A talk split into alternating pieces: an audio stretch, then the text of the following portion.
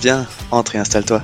Bienvenue au Café du Market. Je suis Axel Kaetka, freelance en inbound marketing B2B et on est ici entre nous. Alors prends le temps d'une petite pause et débrief avec nous les méthodes de base comme les dernières tendances marketing en compagnie des meilleurs experts du sujet.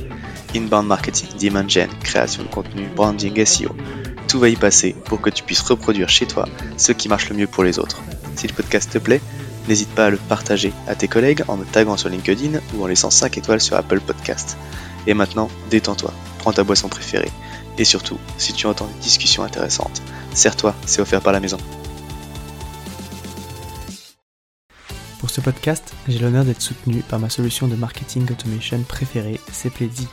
Si je t'en parle, c'est parce que je l'ai utilisé à titre pro et que j'en ai été pleinement satisfait. On le sait quand on fait du marketing automation, ce qui est compliqué, c'est d'entretenir constamment des workflows de nurturing et de les mettre à jour avec de nouveaux contenus. Là où Pledzi est très fort, c'est qu'ils ont développé une campagne intelligente qui est capable de pousser automatiquement le bon contenu au bon moment à la bonne personne, en fonction de ses centres d'intérêt et du stade de maturité du lead. Qui ne gâche rien, c'est qu'ils ont une équipe au top avec un service CSM dédié qui est là pour t'aider à mener à bien ton projet. Mais assez parlé, passons à l'épisode. Bonjour à toutes et à tous et bienvenue au Café du Market. Aujourd'hui, on va parler produit et on va même parler marketing produit parce qu'on va voir pourquoi c'est important que le marketing le produit soit impliqué le plus tôt possible dans la réflexion et quel est son rôle justement pour aider à mêler vision business, vision produit, faire correspondre tout ça avec les feedbacks qui remontent du terrain, même comment récupérer ces feedbacks, c'est tout un sujet et des fois on a un peu de mal à mettre tout le monde d'accord. Pour parler de ça et voir un petit peu les, bonnes pratiques justement par rapport à ça et comment aligner tout le monde, je suis avec euh, Lucie Kazamidjan qui est Product Marketing Lead chez Skello et qui va donc nous partager un petit peu son expérience sur le sujet. Bonjour Lucie. Bonjour Axel. Euh, je suis euh, ravi de, de, t'avoir sur le podcast à nouveau parce que si on doit être tout à fait tout à fait honnête, on a essayé d'enregistrer la dernière fois, ça a carrément bugué. Euh, du coup, c'est super sympa que tu acceptes de, de, reprendre le temps pour pour venir. Avec plaisir. Eh bien, écoute, ce que je te propose pour démarrer, c'est que bah, tu te présentes en quelques mots, s'il te plaît. Ça marche. Donc je m'appelle Lucie et donc je travaille sur des problématiques et des sujets product marketing, euh, plus particulièrement donc depuis 2017 euh, quand j'ai commencé à travailler euh, du coup dans, dans, la tech et j'ai pris mon premier poste de, de, de, PMM en tant que tel en 2018 chez Conto, donc où j'ai développé le product marketing pendant deux ans et demi et ensuite j'ai rejoint Alan du coup au moment de la création de l'équipe product marketing. Et aujourd'hui, je suis product marketing lead chez Skello. Donc aujourd'hui, le PMM, c'est une équipe de, de quatre personnes qui est au sein de l'équipe produit. Du coup, Skello, on propose une solution de gestion des ressources de la planification à la paye pour les équipes qui sont sur le terrain, donc notamment dans le commerce, la restauration, la santé ou même les, les loisirs. Ok. avant qu'on rentre vraiment dans, dans le vif du sujet, est-ce que du coup, tu peux me partager, toi, ta vision du rôle du product marketing? Ouais, c'est une, une bonne question parce que c'est vrai que cette, cette vision peut varier en fonction des, des personnes. Moi, je dirais que j'ai une vision assez simple euh, du, du rôle parce qu'elle est au cœur de l'intitulé du poste. Euh, pour moi, la définition euh, de product marketing est, et, au cœur de cet intitulaire, c'est tout simplement aller du coup du marché vers le produit et faire le chemin inverse finalement. Donc c'est comment tu vas apporter ce regard client et marché au produit même avant sa phase de conception. Et euh, dans un deuxième temps, comment tu vas du coup mettre tout en œuvre pour lancer un produit dans les meilleures conditions pour qu'il aille justement à la rencontre de son marché. Ok, une, belle définition. Et tu le disais, euh, donc euh, tu as parlé d'Alan, euh, que tu étais passé chez Alan, c'est intéressant parce que on parlait de ce sujet-là justement avec euh, Aurélie euh, Fidel dans un précédent épisode, et, et, donc le product marketing chez Alan, il est placé dans l'équipe marketing. toi, tu me disais aujourd'hui que l'équipe chez Skello, l'équipe product marketing, elle est placée du coup plutôt côté produit.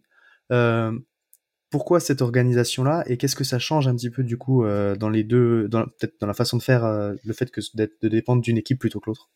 Ouais, effectivement. En fait, aujourd'hui, sur le, le, marché du product marketing, si je puis dire, on va retrouver du coup deux types, deux types d'équipes euh, product marketing. Donc, euh, effectivement, tu as certaines équipes qui sont côté marketing, comme c'est euh, le cas chez, chez, chez, Alan dans l'équipe d'Aurélie, que tu citais, et d'autres, du coup, sont côté produit, comme c'est le cas chez Skello ou chez Conto, par exemple, où j'ai fait, où j'ai fait mes armes. Donc, en fait, la question en fait c'est marrant parce que c'est souvent une question qu'on me pose. Donc on va me dire ah, euh, laquelle des deux est la meilleure option etc moi je pense honnêtement qu'il n'y a pas de meilleure option. Je sais que ça répond pas à la question des personnes mais euh, mais en fait euh, ça dépend surtout du, du, du, rôle qu'on veut donner au product marketing dans l'organisation et, et du rôle du PMM par rapport à la stratégie produit. Donc concrètement, ce que ça va changer d'être côté produit, ça va surtout permettre de remonter au maximum la chaîne de valeur et d'être au plus proche de la vision, de la roadmap et finalement du problème à résoudre pour aller euh, chercher bah, du coup le meilleur market fit pour euh, sa feature ou son produit. Mais après, si tu, si tu prends un peu de recul, c'est vrai que les deux ont évidemment des avantages et encore une fois, ça dépend vraiment du rôle que tu donnes à ton à ton PMM. Et pour avoir fait les deux, l'avantage que je trouve à être côté produit, c'est que on est beaucoup plus proche de la stratégie produit et on va pouvoir directement nourrir et apporter un, regard marché, un regard business, un regard client euh, sur, euh, sur, cette stratégie. Du coup, au quotidien, être PMM dans une équipe produit, c'est avoir la possibilité vraiment d'être en amont de la solution, de penser sa stratégie go-to-market bah, le plus en avance de phase euh, possible. Et après, au quotidien, ça t'empêche pas de travailler main dans la main avec bah, justement les équipes marketing pour euh, bah, définir la meilleure des stratégies de lancement, ou les équipes euh, même sales enablement pour accompagner, former les équipes au quotidien, les sales, le customer experience, etc. sur bah, comment vendre, comment adopter le produit. Ok, ouais, effectivement, ce que tu dis, du coup, c'est peut-être dépendre d'une équipe ou de l'autre, ça va mettre un petit peu plus d'importance aussi peut-être sur une partie, sur un spectre du rôle où du coup côté produit, tu es peut-être un peu plus près des, problématiques de roadmap et de stratégie, et côté côté marketing, tu es peut-être un peu plus proche du coup des strat de, la partie sales enablement euh, euh, et communication finalement. Exactement. Bah, d'un point de vue organisation, oui, c'est le cas. Après, tu mm. peux euh, tout à fait. Euh, moi, je pense qu'on peut aussi être côté marketing, en fait, et avoir euh, un impact sur la stratégie produit. La question, c'est pas uniquement où on est dans l'organisation, mais qu'est-ce qu'on qu'est-ce qu'on fait de ce rôle et quelle dimension on lui donne, quoi. Ok, bah, super intéressant. Alors, du coup, on le disait, je le disais un petit peu en, en introduction, alors que ça devrait être évident. Parfois, c'est compliqué, du coup, d'aligner la vision business stratégique, les feedbacks qui te remontent du terrain. Euh, et les demandes des utilisateurs ou des clients, euh, et ce qui est capable aussi de délivrer l'équipe produit, ou t'en étais dans ta roadmap qui était planifiée aussi? Euh, comment est-ce que vous fonctionnez par rapport à ça sur la priorisation du coup? Ouais, bah aujourd'hui c'est vrai que pour prioriser du coup bah, toutes ces problématiques, donc celles qui remontent euh, bah, directement de nos clients ou qui remontent du coup du, terrain via nos, équipes euh, euh revenus au global, en fait nous on va utiliser du coup une matrice de priorisation, donc qui est autour de, de cinq axes qui sont à la fois business et expérience client. Et en fait, du coup, l'ensemble des feedbacks de nos clients, des retours des équipes terrain en interne, etc., sont évalués sur la base euh, de cette matrice. Donc, en fait, on va attribuer une note, euh, du coup, pour chacun de ces critères qui sont à la fois business euh, et produit. Donc, par exemple, je te donne un exemple. Euh, tu as des, clients qui te, demandent, je sais pas moi, un tableau de pilotage, par exemple. Et donc, je vais pouvoir prioriser en fonction de ces axes-là, qu'est-ce qui a le, le, plus ou moins de, de valeur. Et ces axes, en fait, ils sont tout simples. Donc, le premier axe, c'est, euh, ça va être l'acquisition. Donc, est-ce que cette nouvelle fonctionnalité, du coup, elle va te permettre bah, d'adresser de nouveaux clients Ou est-ce qu'au contraire, elle va être bah, sur ta base client existante? Est-ce qu'elle peut te permettre d'ouvrir de nouveaux marchés, par exemple? Donc, ça, c'est vraiment le, le premier axe sur euh, l'acquisition, qu'est-ce que ça peut représenter en termes de volume? Mmh Après, tu vas avoir un deuxième axe qui va être autour de la, de la rétention. Donc euh, concrètement, bah, euh, quel est le pourcentage de ta base client qui est aujourd'hui intéressé par, par cette feature? Est-ce que c'est de l'ordre de 5% Est-ce que c'est de l'ordre de 50% donc, donc voilà. Donc en fonction de, de, tout ça, tu peux à peu près voir où tu te situes au niveau de la rétention. Ensuite, tu vas avoir le sujet de la valeur perçue. Donc ça, c'est vraiment un, un, axe du coup qui est moins business et qui est plus produit. Euh, qui voilà, est-ce que finalement euh, ce, fameux euh, tableau de pilotage que m'ont demandé mes clients, est-ce que c'est un sujet critique par exemple? Est-ce que c'est de l'ordre d'un, d'un, nice to have? Est-ce qu'ils en ont envie parce que ça va faciliter leur quotidien, mais c'est pas critique au quotidien? Au contraire, est-ce qu'il y a une obligation légale de, d'utiliser ce type de solution pour répondre à un besoin spécifique, etc. Donc concrètement, c'est ces critères-là qui vont te permettre bah, de définir euh, à quel point euh, cette fonctionnalité aura de, la valeur pour tes clients. Après, tu vas avoir un autre, autre axe, du coup, qui est, l'ARPU. donc, c'est un acronyme finalement qui est utilisé pour désigner le, chiffre d'affaires mensuel moyen réalisé par une entreprise euh, avec euh, un client ou un utilisateur euh, spécifique. Et donc là, ça, c'est vraiment une métrique business, pareil, qui va te, te permettre de voir à, petit, à, peu près bah, l'impact de, de cette fonctionnalité en termes de revenus. Et le dernier, mais pas des moindres, bah, c'est le timing, l'effort. Donc concrètement, est-ce que ça va te prendre moins de six mois de développer cette nouvelle fonctionnalité ou est-ce que ça va te prendre bah, plus de deux ans Et bah, c'est vrai que l'idéal, hein, si j'ai envie de dire, c'est de prioriser ce qui apporte le plus de valeur à tes clients, à ton business, et ce qui est le moins complexe à mettre en œuvre. Mmh. Donc, euh, quand on arrive à avoir tout ça, c'est qu'a priori, on, on est pas mal niveau priorisation. 20 sur les quatre premiers axes et 0 sur le dernier, quoi. c'est toujours l'idée, c'est toujours l'idée. Voilà. Après, c'est toujours une question de trade-off de voilà, qu'est-ce qu'on priorise par rapport à, à quel sujet et surtout à quel moment, euh, qu'est-ce qui est aussi le plus le plus en lien euh, avec avec la vision, la, la, la stratégie de l'entreprise. Donc voilà, mais il faut voir cette matrice comme un, comme un support, comme un outil euh, d'aide à la, à la priorisation. Ok, super intéressant, parce que du coup c'est super, euh, c'est très pratique pour le coup, donc euh, très concret. et donc effectivement là c'est la matrice pour, pour prioriser, mais du coup comment est-ce que tu l'alimentes au final cette matrice? Est-ce que tu as des méthodes particulières pour aller récupérer ces feedbacks, faire la discovery et du coup bah, voilà, alimenter toute la machine quoi? Yes, bah, vraiment la première étape euh, avant de passer à la priorisation et de pouvoir bah, du coup euh, prioriser les différentes problématiques qui sont remontées par le terrain, bah, c'est de s'assurer d'avoir des retours. Et euh, ça paraît simple, mais, euh, mais, mais, ça l'est pas tant en fait. Et du coup, le, vraiment le premier chantier à mettre en œuvre, si on veut mettre ce, ce type de matrice en place, ça va vraiment être bah, d'optimiser la collecte et la remontée des retours clients, des retours terrain auprès des sales, des équipes customer success par exemple. Donc là, c'est vraiment essentiel que l'ensemble des, personnes d'une entreprise comprennent qu'elles sont vraiment elles sont actrices et elles sont vraiment au, cœur de la prise de décision au moment de, la roadmap. Alors certes, c'est énormément d'évangélisation en interne justement pour bah, voilà pour qu'ils comprennent bah, l'importance de leur rôle dans cette priorisation. Et après il va surtout falloir bah, mettre en place des process qui vont être adaptés à ces équipes.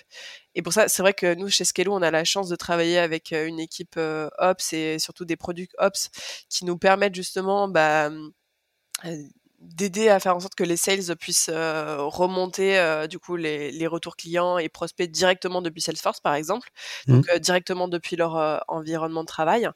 mais ça c'est vrai que je suis bien consciente que, que c'est, c'est une chance au quotidien. c'est vrai que c'est, c'est, c'est vraiment pas simple et clairement si on n'intègre pas ça, du coup cette remontée de feedback directement à leur à leur écosystème de, de, de travail, les, les, remontées vont être moindres honnêtement parce qu'ils ont énormément de choses à faire dans leur quotidien et, et en fait sans un volume ou une une récurrence euh, des problématiques, c'est très complexe de, de, de, prioriser en ayant conscience bah, de l'ensemble des spécificités d'un problème, de l'impact euh, sur l'expérience actuelle du client ou euh, bah, de l'impact tout simplement sur, sur, le, sur le business. Donc euh, c'est vrai qu'une fois qu'on a bah, l'ensemble de ces retours, on va pouvoir apporter une vue bah, à la fois quantitative et qualitative pour mesurer euh, bah, l'impact de ce problème pour les clients et le business. Et ça passe notamment par euh, la fameuse matrice dont mmh. on a parlé ensemble tout à l'heure. Donc ça c'est vraiment pour voilà comment comment je priorise les retours et, et, et j'arrive à, à avoir suffisamment de feedback finalement. Ok, donc là maintenant tu as, as, tes retours, donc tu les passes à la moulinette de ta matrice. Euh, ça te priorise tes sujets.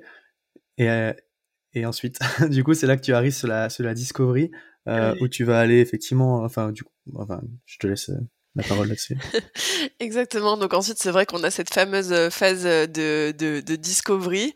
Donc euh, ici, chaque, chaque PMM intervient dès la roadmap. Et en fait, c'est vrai que nous, en tout cas chez Skello, on va contribuer du coup à la phase de discovery de la fonctionnalité au même titre euh, qu'un PM ou euh, qu'un qu'un designer. Donc en fait, on va tous intervenir, mais en fait, on a chacun des, euh, des, des, rôles et des missions qui sont très très différentes. Ici, euh, bah, le product marketing vient absolument pas remplacer le travail d'un product manager ou d'un designer. Donc, nos métiers, nos compétences sont différentes et très complémentaires.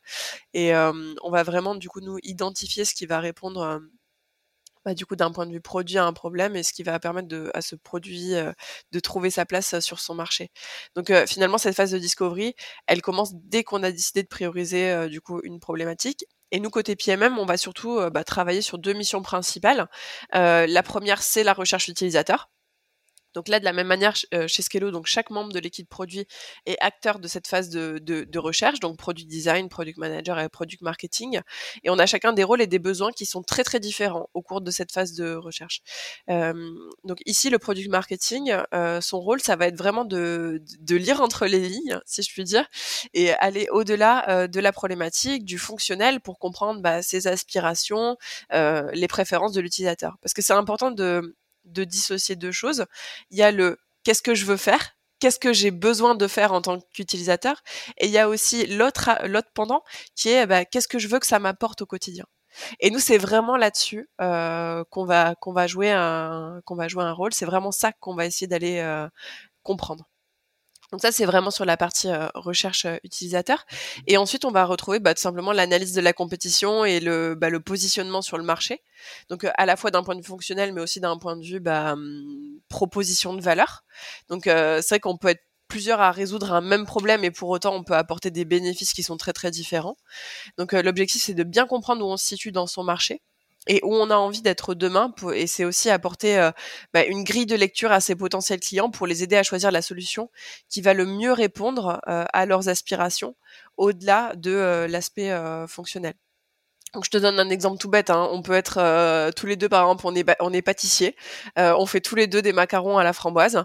Donc on a factuellement les, les, les, mêmes ingrédients. On a de la farine, de la framboise, je suis pas experte en pâtisserie ouais, là, il va pas être terrible ton macaron. Je pense que ça devrait aller. Je vais, je vais me différencier. Mais finalement, la, la, question que je dois me poser en tant que PMM, c'est en quoi moi mon macaron, euh, du coup à base de farine et framboise, est, euh, est vraiment euh, différent euh, du tien? Donc, qu'est-ce qui fait qu'il est unique et qui répond à des critères, à des attentes qui sont vraiment différents de la concurrence? Donc, est-ce que par exemple, moi je suis dans la quantité et dans la gourmandise, et est-ce que toi au contraire, tu es sur une expérience de dégustation des pièces plus petites, une texture, une esthétique jamais vue par exemple? Donc au final, bien que ce soit le même produit euh, à la base et qui réponde à un même euh, besoin, manger un macaron framboise, donc euh, les deux répondent simplement à des besoins qui sont différents, à des aspirations différentes, si je puis dire, pour mmh des personnes complètement différentes. Et en fait, c'est vraiment la combinaison de ces deux éléments donc la recherche qu'on va faire en amont et ensuite l'analyse de la compétition euh, du coup au moment de la, de discovery, qui va nous permettre du coup en complément euh, du travail réalisé par le produit et par le design, d'affiner notre stratégie produit et d'ancrer notre fonctionnalité du coup bien avant la définition de, de la solution, euh, d'ancrer son positionnement et sa proposition de valeur vraiment au cœur de cette stratégie produit, du coup dès, dès, dès l'amont. Ouais, super intéressant. Effectivement, c'est la question du, du, positionnement du coup aussi que tu vas aller travailler. Euh, super intéressante. Et il y, a il y a un truc, tu vois, par rapport à la discovery dont on parle, c'est que tu vas parlé du coup des, des, des interviews utilisateurs, euh, de la recherche utilisateur en tout cas. C'est à quel volume tu t'arrêtes? C'est vrai que quand on envoie des fois qui sont, ah j'ai interrogé plus de 100 utilisateurs. euh, ok, bravo. Euh, mais du coup, à partir de quel moment tu considères que, que c'est pertinent Enfin voilà. Bah, je pense qu'on peut voir ça euh, sous, euh, sous différents prismes. En fait, moi, je trouve que, alors, le, la question du volume dans la dans la recherche utilisateur, c'est une question qui revient qui revient quand même assez souvent, même même au sein de, de, nos équipes et qui peut vite créer des complexes, si je puis dire. Par exemple, si t'as pas réussi à avoir 25 clients en interview sur un sujet, tu vas dire oh là là, ma, ma, ma, recherche est vraiment ratée. En fait, ce qu'il faut se dire, c'est que un, un client, c'est toujours mieux que rien, en fait. Alors certes, c'est pas idéal, mais en fait, euh, il y a aussi la, la, réalité du quotidien. C'est très très difficile d'avoir euh, bah, une vingtaine de clients en interview, euh, en, recherche utilisateur pour aller creuser une problématique. Donc donc moi je pense que c'est bien déjà si on arrive à en avoir entre entre 5 et 10 et en fait à partir du moment où tu n'apprends plus rien, euh, tu peux te dire que ta recherche utilisateur elle est terminée. Mais il faut vraiment pas se faire de complexe à ce sujet. Par exemple, si j'arrive à avoir euh, bah, sur ma solution, euh, sur le, problème que j'essaye de creuser, si j'ai que deux clients qui ont accepté de me parler, eh ben c'est pas grave, c'est toujours c'est toujours mieux que rien en fait. Donc, euh, donc voilà, je pense qu'il faut, faut, vraiment se décomplexer par rapport à ça et se dire qu'on fait du, du, mieux qu'on peut. Puis après, il y a toujours euh, une question de timing hein, euh, et, nos clients sont clairement pas à notre service, donc euh, c'est tout à fait normal. Donc, euh, donc voilà. Ok, c'est intéressant ce que tu dis. Tu vois, c'est c'est dans le même test. Je crois que il dit quelque chose qui justement c'est sur la discovery et comment poser des questions qui n'orientent pas les réponses aussi. Mmh. et où c'est ce qu'il dit bah, un petit peu ce que tu as dit là aussi, c'est au final quand tu apprends rien de nouveau, euh, quand t'entends plus rien de nouveau, c'est que t'as en fait assez en fait. Euh, après, effectivement, c'est ce que tu dis, t'as une question de timing. À la fois, il faut, faut, trouver des, des, personnes qui sont disponibles pour le faire, pour t'aider. Et puis c'est toi aussi euh, dans le timing aussi que t'as peut-être pour euh, pour lancer euh, au final, où t'as pas forcément deux ans et demi devant toi non plus pour faire 200 interviews. Ok, intéressant. Écoute, on a parlé de, de bonnes pratiques. Tout n'est pas toujours rose sauf les macarons framboises. Mais euh, du coup, c'est quoi, toi, les, tes trois plus gros challenges du moment? Bonne question.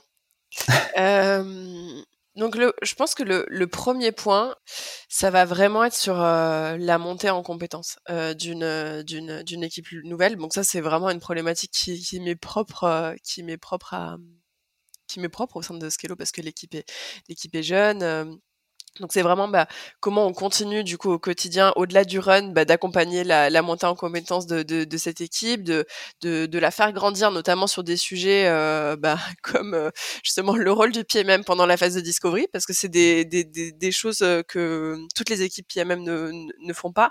Mmh. Et, euh, et c'est vrai que c'est c'est il y a des méthodos, il y a des il y a des choses à, à, mettre en place, et du coup bah, comment on accompagne euh, du coup les, les les équipes dans dans cette montée en compétences. Donc ça je dirais que c'est le premier challenge c'est un, un, beau challenge et je trouve que c'est enfin c'est un challenge que j'aime bien. Je trouve ça hyper euh, hyper positif. Enfin moi vraiment j'adore cette partie là. Donc voilà. Euh, le deuxième challenge, donc ça, je dirais que c'est le, un peu le challenge que peuvent rencontrer beaucoup d'équipes euh, product marketing. Euh, et c'est plus une question de bande passante, je dirais. Mmh. C'est bah, comment tu fais en sorte de continuer à travailler sur ta stratégie go-to-market? Donc par exemple sur donc euh, une feature euh, précise, bien au-delà du lancement. Bah, parce que, bien entendu, euh, tout s'arrête pas au moment de la sortie de la feature, quoi. Donc il faut analyser, comprendre, itérer continuellement. Donc c'est quelque chose qu'on fait, qu'on essaye de faire. mais honnêtement, moi j'aimerais qu'on le fasse mieux, j'aimerais qu'on le fasse plus. et c'est pas simple parce que ça c'est vraiment, c'est vraiment du run, c'est vraiment du travail de, de, long terme qui va venir en complément du reste de toutes les nouvelles fonctionnalités qui vont sortir à terme. Donc voilà. Donc comment tu fais en sorte que, la, que, que le justement le, le travail du PMM ne s'arrête pas euh, justement à, euh, à cette lancé, phase quoi. de lancement? Ouais. exactement. Comment tu vas au-delà de ça? Euh, Et le dernier challenge, euh, honnêtement pas des moindres. Mais je pense que c'est un peu le challenge de tout métier côté product and tech. Bah, comment tu fais pour délivrer un maximum de valeur à tes clients le plus rapidement possible et de la manière la plus efficace? Euh, donc, voilà, comment tu fais en, sorte d'être suffisamment efficace, suffisamment organisé euh, au sein de ton équipe bah, pour euh, éviter le, retravail, le, waste tout simplement et bah, délivrer le une fonctionnalité qui va apporter euh, du coup euh, de la valeur, répondre aux aspirations de tes clients, l'apporter de la bonne manière, de la façon la plus rapide et la plus efficace. Ok, intéressant. Euh, au final, pas mal de questions de, de management et de process, quoi. Euh, Toujours. Ouais. Toujours. Bah, c'est le... des gros sujets. Hein. Ouais. Ouais. Mais le PMM, c'est un métier qui est finalement souvent très processé parce qu'en fait, on est vraiment à la croisée de, de plusieurs métiers. Euh, moi, j'aime bien dire, c'est comme si on était sur un rond-point, tu vois. On est vraiment sur un rond-point et, euh, et euh, bah, t'as une entrée, une sortie vers le marketing, vers l'enablement, vers le produit, vers la tech, euh, vers le customer success. Bah, comment tu, euh, tu travailles au mieux avec toutes ces personnes-là pour bah, créer des, des étincelles finalement autour du, du lancement de ta feature. Top. Euh, bah écoute, euh, super intéressant. Et si on devait du coup résumer, euh, parce que là au final on a dit bah, pas mal de choses, si tu devais résumer notre échange, donner un conseil euh, à un PMM mmh. qui démarre, tu, tu dirais quoi? Bah, je pense que je lui donnerais le même conseil que je me serais donné si je m'étais rencontré il y a cinq ans. ouais. Donc, euh, c'est vrai que quand on commence en tant que, que PMM, on a tendance à se focus uniquement sur ce qui est visible, euh, ce qui est actionnable. Donc, euh, soit bah, tout simplement les actions que je vais mettre en place pour communiquer sur ma fonctionnalité. donc, finalement, c'est la, la, deuxième partie de la définition que je te, que je te donnais tout à l'heure. Donc, mmh. comment tu amènes ton produit sur son marché? Et moi, mon conseil, c'est vraiment, même si on n'a pas forcément bah, quelqu'un de, peut-être de plus senior ou pour pour nous accompagner sur ces sujets-là, c'est de prendre le temps d'aller explorer bah, l'ensemble du rôle, du rôle et euh, l'ensemble de la définition, et essayer de voir bah, justement qu'est-ce que ma connaissance marché finalement pourrait apporter au produit. Euh, et ça, honnêtement, c'est quelque chose qui est possible, donc euh, qu'on fasse partie ou non de l'équipe produit, c'est ce qu'on disait tout à l'heure. Et en fait, ça va, ça va leur permettre de prendre des décisions qui vont être basées sur des faits, sur un marché, sur des aspirations clients. Et honnêtement, leur stratégie go-to-market, pour justement amener leurs produits sur le marché n'en sera que plus impactante. Donc c'est vraiment prendre le temps d'aller explorer ça. Euh, faut essayer, faut se tromper et, euh, euh, et c'est pas grave. Voilà, prendre le temps de, sortir justement de cette euh, zone de confort qui est autour de justement bah, comment je communique sur ma fonctionnalité pour aller explorer l'entièreté du rôle. Ok, bah écoute, merci beaucoup encore une fois pour, pour ton passage sur le podcast. C'était super intéressant. Moi, j'adore ces sujets produits et, je trouve qu'au final, on, on, en parle peut-être moins que tout ce qui est acquisition, mon côté market. Donc, donc c'est toujours super intéressant. Euh, si jamais il y a des questions pour toi, tu es, présente sur euh, LinkedIn, peut-être? Bien sûr. Top. Et eh bah écoute, encore une fois, merci beaucoup, Lucie, et, euh, et bah, je te souhaite une bonne journée. Merci beaucoup, Axel. Bonne journée. À tous ceux qui ont tenu jusqu'ici, déjà merci beaucoup, et j'imagine que le sujet vous a plu, donc n'hésitez pas à envoyer de bonnes ondes à notre invité. Pour ceux qui le souhaitent, le meilleur moyen de soutenir le podcast, ça reste d'en parler autour de vous et de laisser 5 étoiles sur votre plateforme d'écoute préférée. Je compte sur vous. Et dans tous les cas, je vous dis à bientôt pour un prochain rendez-vous au Café du Market.